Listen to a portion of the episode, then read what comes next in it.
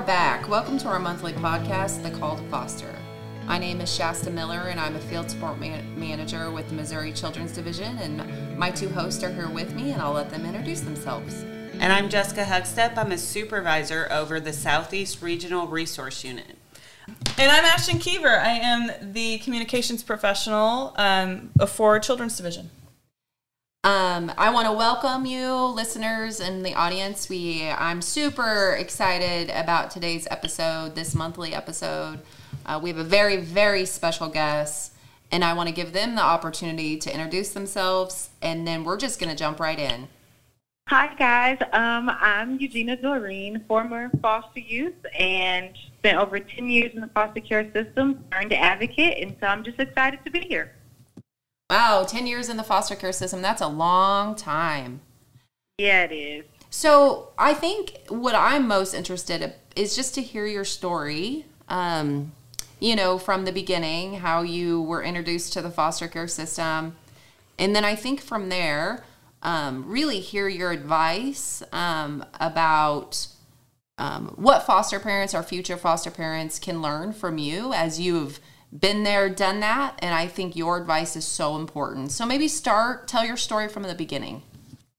Yeah, so my story from the beginning kind of starts before foster care, right? So um, I grew up in the house primarily with my three older brothers and my dad. And although life wasn't great, it wasn't terrible. Um, normal brother sister activity and, you know, playing outside and things like that.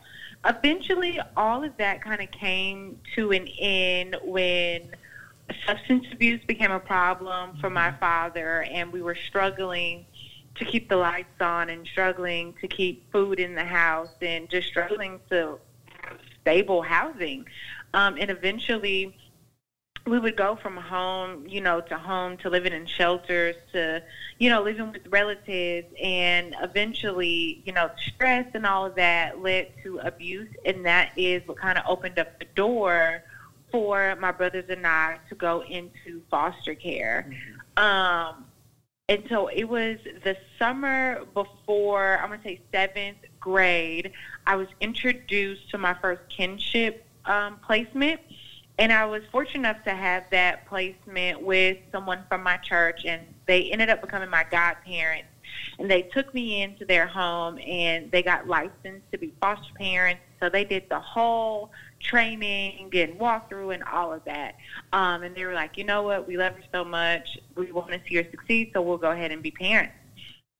And that was great. Um, but at the same time, I was still kind of grieving this experience of being, you know, torn apart from my brothers and my family and what it would be like, you know, not seeing them and things like that. Yeah. So on, I was the only uh like child, young child in the house uh with my kinship placement, my first kinship provider. So it was a little hard, but um I grew in that placement. I learned a lot. I was able to exceed and exceed in school and my academics and things like that. Well, eventually it kind of came to, you know, she's the only kid here.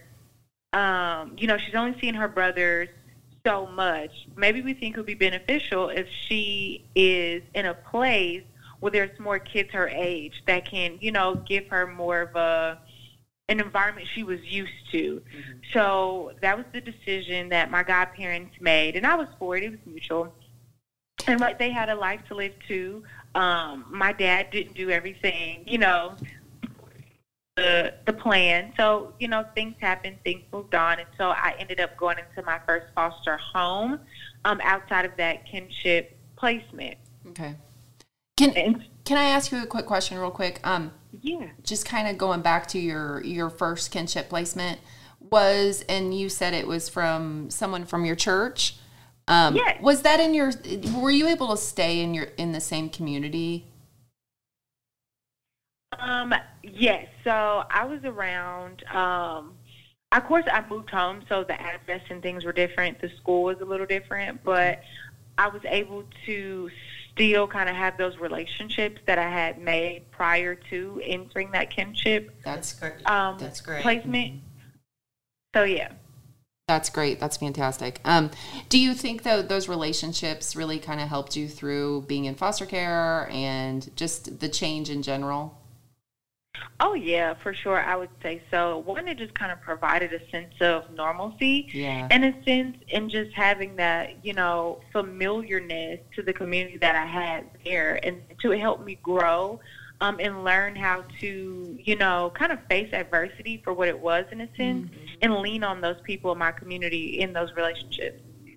Yes, I love that. Um, and then you, and then from the kinship, you then went into, uh, I assume, a traditional foster home where there was other um, foster kids your age. Is that right? Yes, that's correct. Okay, awesome. So you can kick off from there. Yes, so I would say about that I was uh, 12 going on 13. Um, so it had been a few years, and so I come into my first traditional foster home at that point, and it, it was a little bit of shock. Um, it was years from going, you know, with other siblings in the house, being the only kid, now back to an environment where there's more kids my age, and it was fun. I loved, con- you know, being around kids my age and going to school and things like that. Um, as far as being a kid with other kids mm-hmm. or other youth in those environments, so I think in that aspect, it helped me a lot just to you know, have those relationships, build more relationships with people around my age group that I can kind of help share the load with in a sense. Yeah, and I th- those kiddos that were around your same age, I'm sure they were going through similar things you were, right? Yeah, oh yeah. Which I'm sure was really um, helpful, and I'm sure you helped them as well. Um, I think sometimes we forget. I'm going to go on a little tangent here, but I think sometimes we forget that it's not just the foster parents, right? It's the whole family dynamic, and it we can learn and love everyone in the home. And all right, so I'm really glad you said that. Um, so how long were you um, in that placement? I would say I was in that placement until I was 15. Oh, wow. Um, I remember having my 15th birthday, and then I ended up after that moving on to another kinship placement. Oh wow, okay.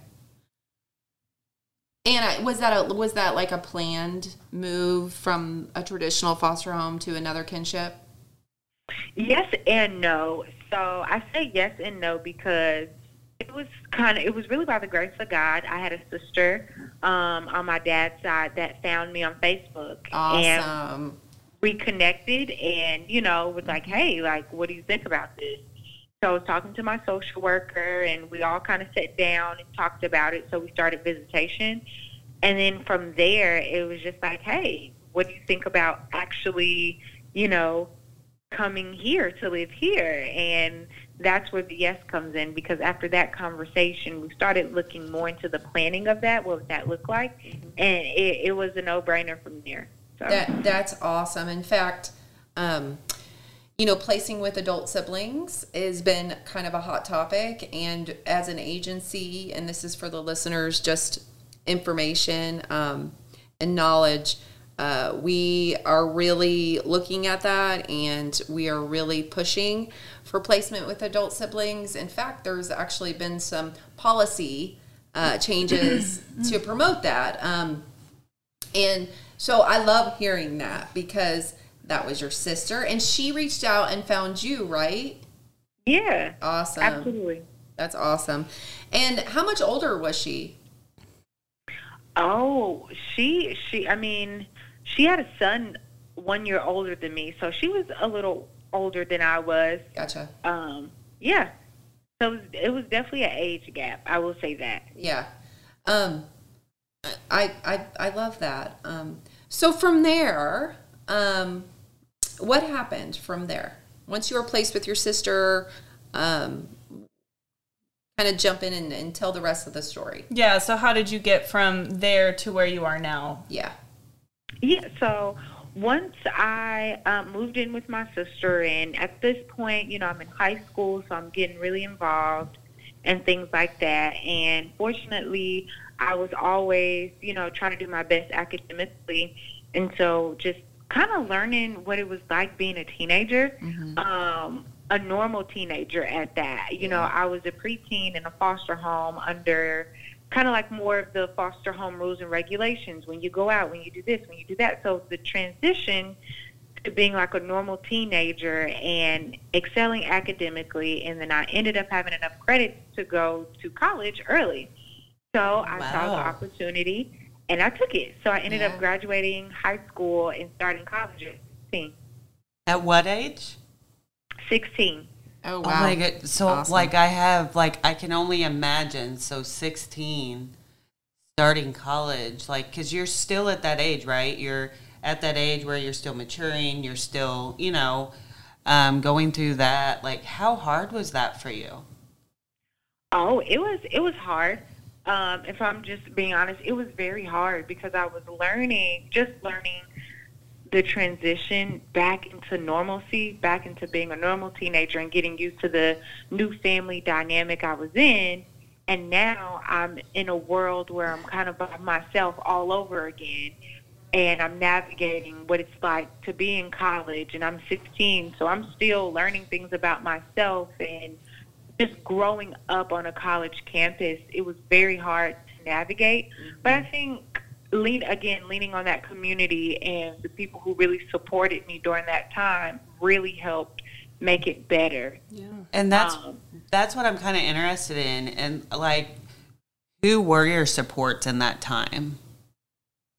For sure, I would say um, I had an excellent cheerleading coach in high school, and she was there for me throughout my entire college journey. Um, and so she supported me and came to Family and Friends Day and all that. So she played a major Wow. role in that, um, just as well as some of my friends um, that I met in the foster care system, and we're still best friends to this day. Just talking and sharing stories, and like, oh my God, this is what this is like. And also, of course, I would be remiss, God Himself, on, honestly, but also to my godparents, my first kinship placement. They were there and rooting and cheering for me and supporting me where they could. So, just definitely leaning into that community. So I I want to go back to something you said because I think for future foster families this is really important. So Eugenia, you had mentioned, you know, in your previous your traditional foster home placement, you there you kind of had the normal foster care rules. What were some of those rules? So some of those rules included um, you don't eat after 7:30. Um, lights out around 8:30. Very sh- kind of strict environment. Um, hospice. Yeah. Yeah. So I think I'm so glad we're talking to you because um that is something as an agency like we are really really trying to push like foster kids should have a normal quote unquote normal right? Because no no childhood no teenage it, the, none of us are normal right? But Right. we are really striving and pushing that all of our foster kids should should have a normal upbringing and their rules should be normalized. And so i think some of the rules you just mentioned um, you know i would you know if we could go back in time um, i would i would love to ask you know that foster home placement what's the purpose what's the Right, purpose of that you know Wait, wait. Okay, so as somebody who doesn't quite, I'm not in the lingo, right? Um, are these rules like per household? Like it's up to the foster parent, Yes. or are these like rules suggested ever, It's like through a handbook or something, or what's what's the story on this? So it, it I assume in this situation um, that it's the it's the foster parents' house Mm-hmm. rules. Um, We as an agency, we don't go in and don't. say you, this rule's got to you know this rule's got to happen. This rule's got to Yeah, happen. Yeah, we definitely don't. You no, we give them the freedom to do that. But I think um, we, we hear this every now and then, and I think Wow. it's something that we've got to we've got to change. So I'm hopeful that our listeners, future foster families out there, are hearing this because we should strive for our foster kiddos to have a, as much of a normal upbringing as anyone else. And I know I appreciate your vulnerability to talk about that because I'm sure that was for you at the time. I'm sure it was just normal, right? Like, okay, here's the rules. We're gonna, I'm gonna abide by them, right? But like, yeah, absolutely. What really shocked me was when she said about no, was it no food after seven thirty? You said Yeah, like Mm-hmm. like these kid, a lot of kids come in with food insecurities, not knowing where their next meal's coming from, and what if they're hungry and need a snack after seven thirty? Yeah, Like I can't even imagine. Did they ever articulate um, why those some of those rules were in place? Um, honestly, uh, that parent just said just saving funds Okay. to be eating all the food, just saving fun kind of thing, Yeah. just stuff along that line. Sure. Sure. Um, well, we could probably talk about that all day long, but um, I really appreciate you sharing that. Uh, again, I hope our listeners are out there hearing this because really should strive for normalcy. And what I'm hearing you say is once you once you place got placed with your sister, you had more of a normal um, teenage development, right? Yeah. Okay. So I just kind of, you know, um, I, I would like to hear you talk about how you got involved in um, Miss America USA, the pageant, Yeah. and then um, maybe how you sort of landed on this platform for foster care. Obviously, you have passion for it, but um, I just want to hear you talk about it a little bit. So, pageantry was something that I didn't know I could do. Um, just kind of, I was in a mindset of, oh, I'm a foster kid. That's not for me. Um, so when I got to college and I was on my own, my school actually hosted a pageant called Miss Black Student Union, and I was like, you know what? I want to try it. Why not? Yeah. It was ended up so fun. It was successful. I ended up winning the title Miss Black Student Union. I was like, Oh, God. cool. Thank you. And I was like, this is so cool. I wonder what else is out there like that. So that was my introductory into the, you know, the pageant world. So I was doing my research, and years later, um, here I am now, and I found the Miss Black USA system. And I'm doing the research, and it aligns with everything that I just I like, I involve myself with, and that I really, you know, align myself with women empowerment, education, and just uplifting the next person. And so I was like, that's it. This is what I'm going to do. I'm going to put my best foot forward. So I ended up applying, and I went through an extensive, you know, interview process and paperwork and all that good stuff. And they were like, we think you'll be a great fit for Miss Black Missouri, which is the state title holder. And I got crowned, and I was like, awesome, like that's cool. And so. That was really cool. During my research, you know, I'm learning, you know, just through watching them because I've watched that pageant system for years. Oh, these women are women who are in the community. They're passionate about stuff. They're mm-hmm. doing stuff. They're making change. So I was reflecting, like, what, what am I doing? What can I do to make change? And I've had, you know, businesses and things I can talk about, you know, entrepreneurship, but that wasn't really something that I wanted my platform to be if I was going to be a champion for something. Mm-hmm. So I just thought about myself and my experience in the foster care system and all of the other kids, all of the other youth in care that could have this same exact opportunity one day. And I was like, that's it. I'm going to be a voice. I'm going to be a champion and advocate for kids in foster care. So that's why my platform is Dream Big, which is all about raising awareness for kids in foster care and helping them get to and through college. Love it. And definitely, like I, I mean, I think I don't know, but like dream big. Our kids in foster care really don't get the dream. Well, Yeah. I, I think you said it earlier when you said, you know, you were kind of having some doubts. I'm just a foster kid. And I am so thankful that you have joined this mission um, because I think other foster kids and foster families really need to hear your story. They need to hear, like, you can dream, you can do anything you want It doesn't matter if you're in foster care. If you have the motivation and the support and drive, you can do anything. And Right. I, I love it. I love it. Yeah, yeah, and I was sort of just thinking like maybe this is a maybe this is when I can ask this question. You know, um, how do you think foster parents play into this role? How can they, um, how can they support foster kids in, in and help them get to a place like you're at? I mean, you're you're I would you are what I would consider very successful Yes, and um, you know, I think you hit the nail on the head that a lot of foster kids maybe feel like that's not in the cards for them. Yeah, yeah. You know, um, so so what role could a foster parent play in that empowerment? Yeah, so first I would say this. The foster parent is a very crucial part in the development of the foster youth, right? These youth are coming into their homes, and even if they're allowed, they're looking for that extra love. They're looking for that support. They're looking for somebody to say, you can do whatever you can do just because you're in foster care. It doesn't matter. We're going to be here to support you. Mm-hmm. So just being supportive and asking, what do you want to do? What are your dreams? I think that's just the first step and how they can, you know, really empower you to be able to go after their dreams is really just to listen and find them resources to help them get there, especially if it's something that they can control in a sense.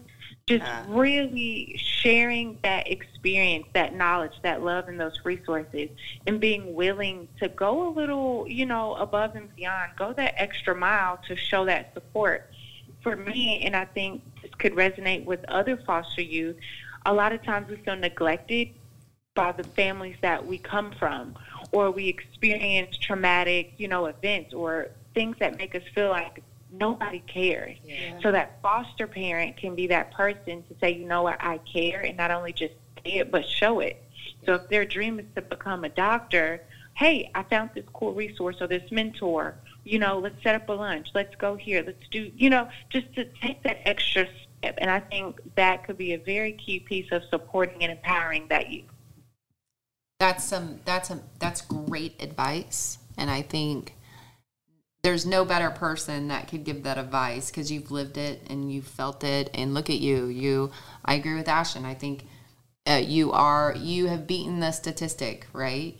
Um, and you're successful. And uh, I hope our listeners are listening because I loved what you said, like going the extra mile. Um, you know, we've talked to a lot of foster families and and heard from them, and and the one thing that differs is help them find resources um, and how important that is, and getting them connected to the community and uh, I love it. Willing to go an extra mile, and um, I think we have a lot of people out there that want to help, yeah. and they they want to help kiddos in foster care. And the only way to learn is to talk to people like yourself. And um, just just thank you for being vulnerable because I I know this is um, it's not the easiest thing to do, right? Um, but it's it's so needed for your story to be out there and i just really appreciate that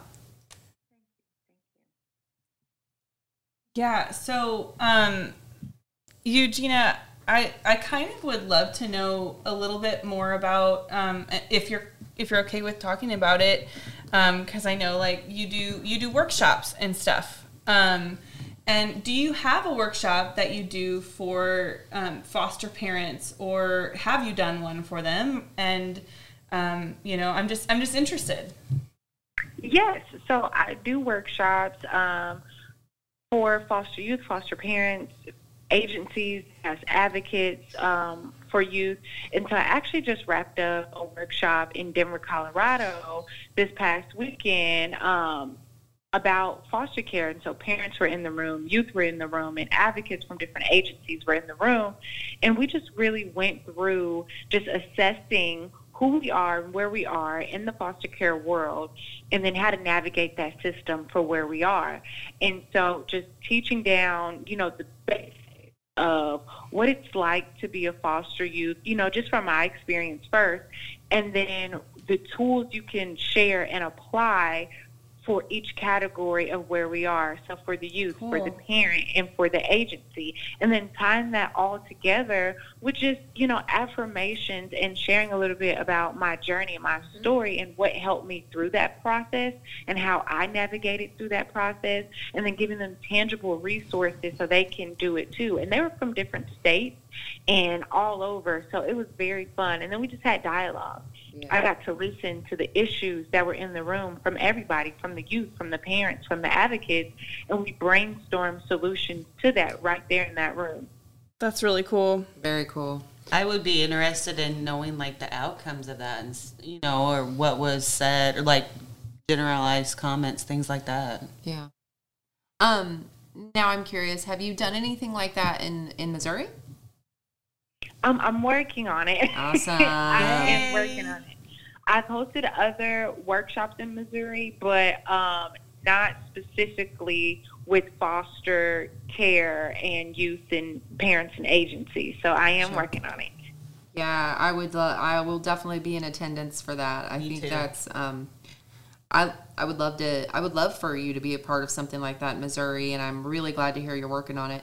Um, I I'm really curious too. Um, I think foster parents, our current foster parents, and future foster parents could really benefit from hearing you and hearing your journey. And I mean, even through our our quick conversation today, you've said some really insightful things, and you have some good advice. And I don't know if we we do a, a real good job. We're working on it, but I don't know if we do a real good job of of getting advice from those who who have been who have firsthand done experience. You know. Yeah. Um, so, I mean, is that something you you might be interested in, and is doing a workshop with foster parents or future foster parents? Oh, absolutely. All For sure. I'm Yeah, writing we're that working, down. We're working on filling up her schedule for sure. Yes. Great, I love it. Well, and I also kind of just would love to hear you talk about, um, like, so out of these events that you're doing, are you you connecting with any of these kids? Are they like reaching out to you afterward? Um, you know, are are people reaching out to you afterward and building a connection with you? And and like, how how are you are you like able to mentor them? in any kind of more personal way like i guess i guess i'm asking like what are your success stories with this with this work you're doing do you have any Yeah, so I've actually had a few youth that I've come in contact with just a, just from the workshop that I did recently in Denver, and just people reaching out from seeing some of my articles and the work that I'm doing, and just asking like, hey, like, can we just keep in contact? Can we connect? Can you give me advice on this? And I'll have, you know, one of them's in middle school, and you know she's asking me questions and just to be there for her in like mm-hmm. a big sister ish kind of role. Yeah. I mean, it, it's just so fulfilling. And just seeing that the youth have a desire for that guidance and that extra kind of support is amazing. So i'm working on building that but it's definitely there for sure. What I wanted to see about this, and the reason I asked is because you know maybe there are people listening to this podcast that they decide you know they like have a passion for it, but maybe they don't feel like foster care is exactly their their right, Right, lane. right, right. You know, um, so like, what are ways that they can be a support outside of that? And like, I, I know we've mentioned mentorship a couple different times in, in different interviews that we've done, and and just like you know, you mentioned uh, or somebody mentioned the doctor earlier. Like, Yeah. if you know a doctor, how can you set up that connection? Like. Maybe there's some doctors out there Yeah. that would love to take a kid under their wing and like show them like you can do this. Yeah. So we do have what we call permanent connections, and um, we do have some goals um, within the agency for especially older youth to have three permanent connections before they exit the foster care system. Um, but as far as C Children's Division goes, um, I think our job and our role in that is to purposefully find those connections or assist in those connections Yeah. Um, because the whole point behind it is exactly what you're talking about. The whole point is for them once they're out of foster care to forever have these connections, to have someone in the middle of the night they can call when they're upset and they need help, or someone they can call when they're happy and Right. something great has happened to them. A lot of our, our foster kids don't have that. And mm. Um, so that's our goal as an agency. We're really striving to do. Um, and it sounds like with the work of Eugenia, I mean, I think if that work continues, um, we need to hear from other foster kiddos. Uh, we need to hear their stories too. And I think uh, the more of those stories we hear, I think the better better quality foster families will recruit, um, the more successful our foster kiddos will be, um, and uh, we could change the world. Literally, we can change the world. So, I guess this might be a wrap up question. I don't know. I'll let you guys let me know. But, um, you know, you told us your story up to now, and but but what we didn't get was what's it look like with you and your family now as a result of staying in contact? How important was it for you to um, stay connected with your biological family, your brothers, your sister, your dad? Like, can you talk about that a little bit? Yeah. So for me, it was very, very important that I stayed connected with my brothers and my dad the best that I could. Um, I mean, growing up, you know, that's who I had. That's what I was used to. And I, I was very much the younger sibling, the youngest, the sister, and I, I loved my brothers. You know what I mean? So just having that sense of normalcy between us and just saying, hey, like, this isn't gonna be our forever. So really just trying to just hold on to that. And I had some really great social workers that really was like, yeah, you guys are going to see each other. And they set up visits for us without our dad and things like that. So just I having people, hear that. yeah, they went above and beyond for us to keep that relationship. Um, and so now, I mean, we're all talking we're all, you know, on a regular basis and we see each other for the holidays and spend time and, you know, baby showers and things like that. So it's great. Um, and I think having that desire and that push and that support from those social workers to help us still see each other mm-hmm. and communicate over the years really, really helped us have the relationship that we do now. Absolutely. It wasn't perfect, you know, by any means, but it was the desire and the willingness to do that. And I think it made us closer and want to have that relationship as adults now. Absolutely. Um, did you have any, um, was there any barriers with your foster home placements regarding keeping those connections with biological family? Or was it, or they supported it and backed it? Um, what's that look like? Yeah, they were all supportive, um, very, very supportive. In fact, my first uh, placement, kinship placement, my godmother, every time there was an event or something like that, she would go pick my brothers up awesome. and, you That's know, amazing. have them and do stuff and things like that when she could. And, you know, likewise with my other kinship placement, you know, just really trying to keep that family dynamic. Um, so yeah, so even at my um, foster home placement, my brother came as a respite placement for the weekend, and they coordinated that just so we could see each other and still have that communication, and that was huge because they did it as a surprise and all that good stuff. So just having the people behind us who wanted us to have those relationships and that communication meant everything. So for sure, it definitely helped us have the relationship we have now.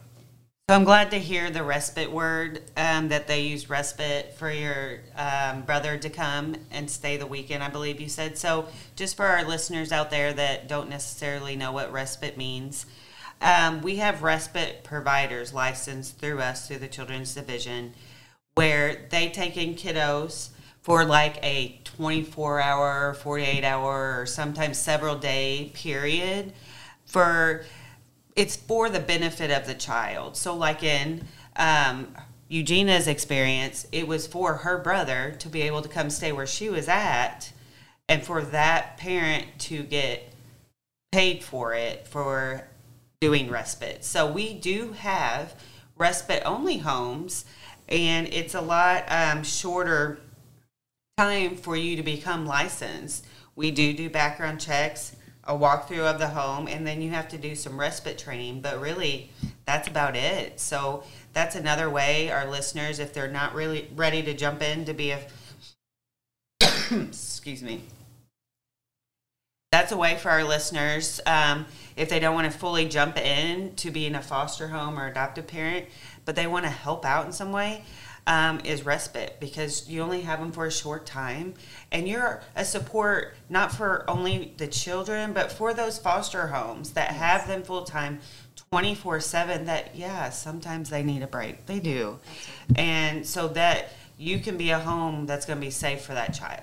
And, and a lot of our foster homes um, do enter into fostering through the respite. So um, I'm glad to hear that um, you were able to visit with your brother and he was able to visit on a respite. Um, that's that's really great. Shasta, I think you should ask her the same question you asked kind of at the end of all of our other calls. yeah Yeah, okay. So, Eugenia, if I was someone who was really interested in fostering and I came to you and said, "You know, I I'm really thinking about being a foster parent. I'm really scared though, and I've heard some really negative things about what it's like to be a foster parent." As a foster youth who's grown up in this, what advice would you give me? The first piece of advice I would give is make sure you have the heart to really do it. Yeah. Um, and think of yourself as a parent and not just a foster parent, right? Um, the kids are looking for that guidance and that love at, from a parent and not necessarily a foster parent, right? Yep. Um, and even though that's what you are in the sense of our world here, in general, you are a parent. And so just have the heart to do it and willing to step in as, you know, that parental figure. The second piece of advice I would say is build a community where you can ask those questions if you are scared or if you need help trying to navigate through it, especially if it's your first time. It's you're going to have questions. You're going to, you know, want to know what it entails to a certain extent. And then two, what makes what makes your home, how can you make your home a special place for a child that's entering in? Like a child that you would have on your own. So just kind of brainstorming and thinking through those and who in your community, your family, your friends, your coworkers that can support you in this where you can get as much information as you can to help better your decision. I love that. That's some great advice. And I absolutely love what you said. How can you make you know your home special and a special place to call home? That is profound and I think um that's you gave some really good insight. And if I was gonna foster after talking to Eugenia, I would be calling and I would be trying to foster. Well, because it really does take a village, like she said. Yeah. It takes a whole community. Yep. And And you can't do it alone. Yep. And absolutely. I, I do just have one more question because maybe the listeners might be curious, and this is this is something that goes along with foster care a lot of times. Is how's your dad doing? Is how is where is he now? Did he find the the supports he needed? Um, and and did your foster parents have any role in helping him recover if if he's better? Yeah, so my dad right now, he's doing good. He's back on his feet. You know, he's working. He's providing for himself. Um, and he's been clean for so many years now. Yay. Um, and so he's doing and actually my uh, kinship, my older sister and my godparents, you know, they played a really a really big part in that, and just kind of the support and talking to him and praying for him and just really making sure, you know, he got the resources that he needed. If that was a bus pass or you know some food or whatever it may have been, they really did the best that they could to help him and I think it paid off in the long run. And so now, you know, we talk almost every day and we laugh and we joke and That's we're amazing. still working on our relationship. So he's doing much better. I love that. That's really, really great and great advice. Um, how important foster parents play a role, and not, not only to our foster kiddos, but to to the family. Um, I like to say it's when you become a foster parent, you're fostering the family. You're not just fostering a kid; you're fostering the family. And um, you, it sounds like you had some really good examples of that. and it shows it shows to our listeners because I think there's a thought out there, whatever you would call it, um, that you know, well, these parents aren't going to get better. You know, there's no, there's no help for them. Well, your story and your dad just showed the listeners that yeah, they can, they can change, they can get better. and with support, right? With support and again that community, and um, it takes a village. Yeah. So I yeah I think uh, I we really appreciate you taking the time to talk to us. It sounds like you are a busy busy woman, and um, really I think your voice um, is going to impact many, and it sounds like it already has. Um, I look forward to hearing some workshops here Yes. in Missouri. Um, I know we have a lot of foster parents who would benefit from hearing you Oh, yes. and hearing your story. Um, so just thank you for everything you've done and congratulations on being successful. And um, that's just, it's just really awesome. Thank you. Thank you, thank you so Yeah, much, and thank thank you to help and to bridge the gap and recruit more parents and just to feel that love back up where the the youth and care are needed. So, Absolutely. thank you. Thank you so much. Have a good night. You too. Bye. Wow. Yeah. How cool to be able to talk to a former youth um, That- who's who's made something Yeah. so That's like now moving so mountains. far. Yeah. Like, She's completely severed the, because we have some negative statistics about uh, foster kids who age out of the system. yeah, and then they don't, a lot of them end up you in know, prison. And or they their kids are in you know foster care. they repeat it's the generation- cycle. They repeat Well, the and I wanted to say that about her dad because there is that I couldn't think of the word. Stigma. Thank you. There is that stigma that uh, that I do hear a lot. You know that negativity. Oh, why why do you even help them? Why do you even go towards reunification? Look, that's the biological family, and no matter how they are, they will forever have a connection and forever love them. For- yeah, I think what she said was this isn't going to be our forever. Yes. That I loved hearing that because like I don't know if you know I don't I we didn't ask is she older than the brothers or she Yeah. you know where she falls in that lineup but like just that positivity Yeah. it, I think that's so unique. And Yeah. by them staying in connection, I mean they are there forever. Yeah. Like the siblings, no matter what placement they're in, whether they're in kinship, foster, um, wherever they're at, they are forever. Yeah, and I I think uh, this was the first podcast we we've done um, with with a previous foster youth, and I think um, it really. What better advice to get Yeah. from someone who's experienced it and lived it, and and she's seriously have she's she's broke the mold, right?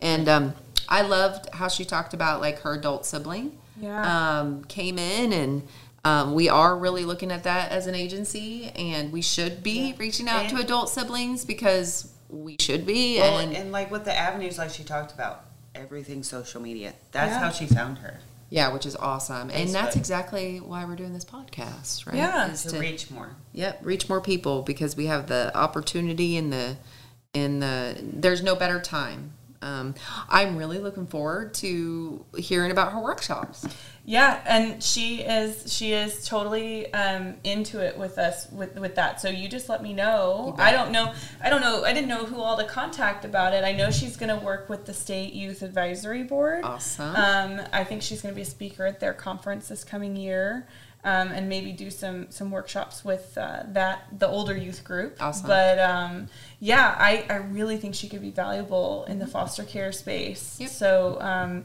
I don't know who to contact about that, but I bet you guys do. And Yeah. so, and you know, it made me think about um, Pam in the Royals unit absolutely like i feel like she could really um, be inspirational and a good mentor to that group at, at, at a minimum Uh, you yeah, know at a minimum. Um, I was thinking Royals through and through, um, and uh, they're kind of looking at, I think, maybe working with you, Ashton, on maybe a Royals podcast. But i would don't love know. to do that Um, um, and for anybody listening maybe you guys should explain what royals is Yeah, Royals is a um, actually how we created the Royals was we entered a i was actually on this team. We entered a competition, and it's the Show Me State Challenge, and it's where you get a team of people and you really create something hopefully groundbreaking. And you present it and you can win first second third. Well we won first and with that comes implementation of your plan. So we we did the royals which is it's dedicated to um, our older youth and the whole purpose behind the royals is those foster youth who are working towards independence who we want to make sure our older youth are prepared and ready to exit the foster care system be successful and really like eugenia break the mold. Like we are really um, supportive. It's very intense work what the Royals do.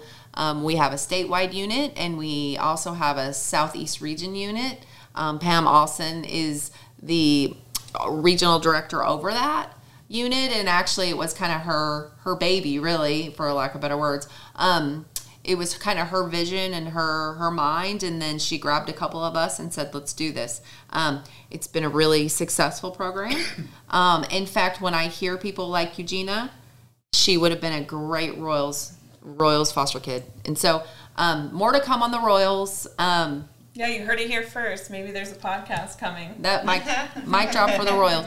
Um, so I think um, she. This was just a. This was a really good call. This was a different this was a different yeah. one. And um, but i think very insightful very useful very um, hopefully our listeners get something out of this. Hopefully they uh, you know hearing from someone who's been through it um, i think is very impactful. And yeah hopefully it inspires others to pick up the phone which is 1-800-554-2222 uh, and consider fostering. We need more foster parents and and we need more foster parents that can help support um, and grow our foster kiddos into being successful like Eugenia. I think she's a great example of that. You can also, if you're interested in fostering, go to dss.mo.gov backslash CD. Um, this, um, A Call to Foster, is again a monthly podcast. So please like, share, the more you share, the more we can hopefully grow our foster our foster homes because we def- we desperately need them. Um, but please like us. You can find us on Spotify, Facebook, Apple, Instagram, YouTube, and potentially more platforms um, may, might be out there. So uh, we want to thank you for listening today, and um, yeah, please join us next month. Adios. Bye.